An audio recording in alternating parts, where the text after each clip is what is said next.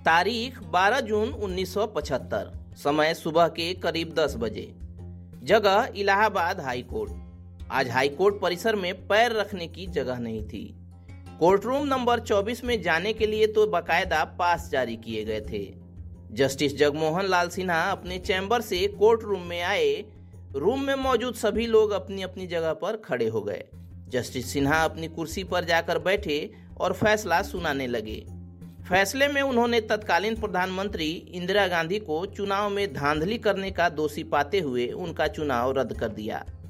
साथ ही ये भी कहा कि आने वाले छह साल तक वे चुनाव नहीं लड़ सकेंगी। इस फैसले से देश की राजनीति में भूचाल आ गया। इंदिरा गांधी उस वक्त देश की प्रधानमंत्री थीं और किसी भी हालत में सत्ता छोड़ने को तैयार नहीं थीं।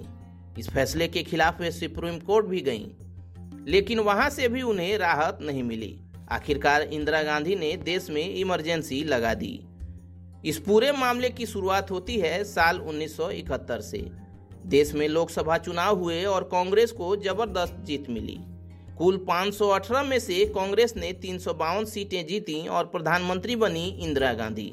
उन्होंने अपनी पारंपरिक सीट उत्तर प्रदेश के रायबरेली से जीत दर्ज की। इंदिरा ने एक लाख से भी ज़्यादा वोट से संयुक्त सोशलिस्ट पार्टी के राजनारायण को हराया। राजनारायण अपनी जीत को लेकर इतना आश्वस्त थे कि उन्होंने चुनावी नतीजों से पहले ही विजय जुलूस निकाल दिया। इधर इंदिरा चुनाव जीतकर संसद चली गईं, उधर राजनारायण चुनाव हार कर कोर्ट चले गए।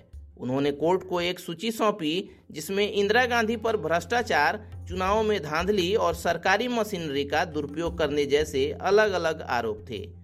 इन आरोपों के आधार पर उन्होंने कोर्ट से मांग की कि इंदिरा गांधी का चुनाव रद्द किया जाए। मामले की सुनवाई जस्टिस सिन्हा कर रहे थे। उन्होंने दोनों पक्षों की दलीलें सुनी और अब बारी प्रधानमंत्री के बयान की थी। मार्च में जस्टिस सिन्हा ने प्रधानमंत्री इंदिरा गांधी को कोर्ट में पेश होने का हुक्म सुनाया। यह इतिहास में पहला मौका था जब देश का प्रधानमंत्री कोर्ट में पेश होने जा रहा था।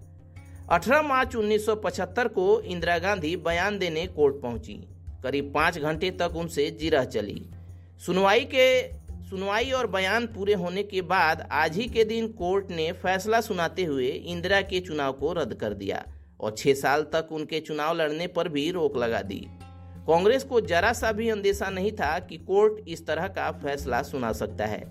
बैठकों और मंत्रणाओं के बाद तय किया गया कि हाई कोर्ट के इस फैसले को सुप्रीम कोर्ट में चुनौती दी जाएगी। 11 दिन बाद 23 जून 1975 को इंदिरा ने इस फैसले को सुप्रीम कोर्ट में चुनौती देते हुए फैसले पर रोक लगाने की मांग की। अगले ही दिन justice V R Krishna Iyer ने इंदिरा की याचिका पर सुनवाई करते हुए फैसला सुनाया। उन्होंने कहा कि वे हाईकोर्ट के फैसले पर पूरी तरह रोक नहीं लगाएँगे, लेकिन इंदिरा प्रधानमंत्री बनी रह सकती हैं। साथ ही ये भी कहा कि इस दौरान वे संसद की कार्यवाही में भाग तो ले सकती हैं, लेकिन वोट नहीं कर सकेंगी। एक तरफ़ कांग्रेस को सुप्रीम कोर्ट से भी कोई राहत नहीं मिली तो दूसरी तरफ़ विपक्ष लगातार इंदिरा से इस्तीफे की मांग कर रहा था। सुप्रीम कोर्ट का फैसला आने के अगले ही दिन विपक्षी नेताओं ने 25 जून को दिल्ली के रामलीला मैदान में एक रैली का आयोजन किया। रैली में भारी भीड़ जुटी, जिसे संबोधित करते हुए जयप्रकाश नारायण ने रामधारी सिंह दिनकर की एक कविता का हिस्सा पढ़ा और नारा दिया, सिंहासन खाली करो कि जनता आती है। इधर जेपी की रैली खत्म हुई और उधर इंदिरा राष्ट्रपति भवन पहुँची। रात होते होते इमरजेंसी का प्रस्ताव तैयार किया जा चुका था। जेपी समेत तमाम बड़े नेता गिरफ़्तार कर लिए गए। सुबह आठ बजे इंदिरा ने रेडियो पर इमरजेंसी का ऐलान कर दिया। इमरजेंसी का देश पर कैसा प्रभाव रहा, इसको लेकर विशेषज्ञों की मिलीजुली प्रतिक्रिया रहती है। खैर, इस पर बात फिर कभी।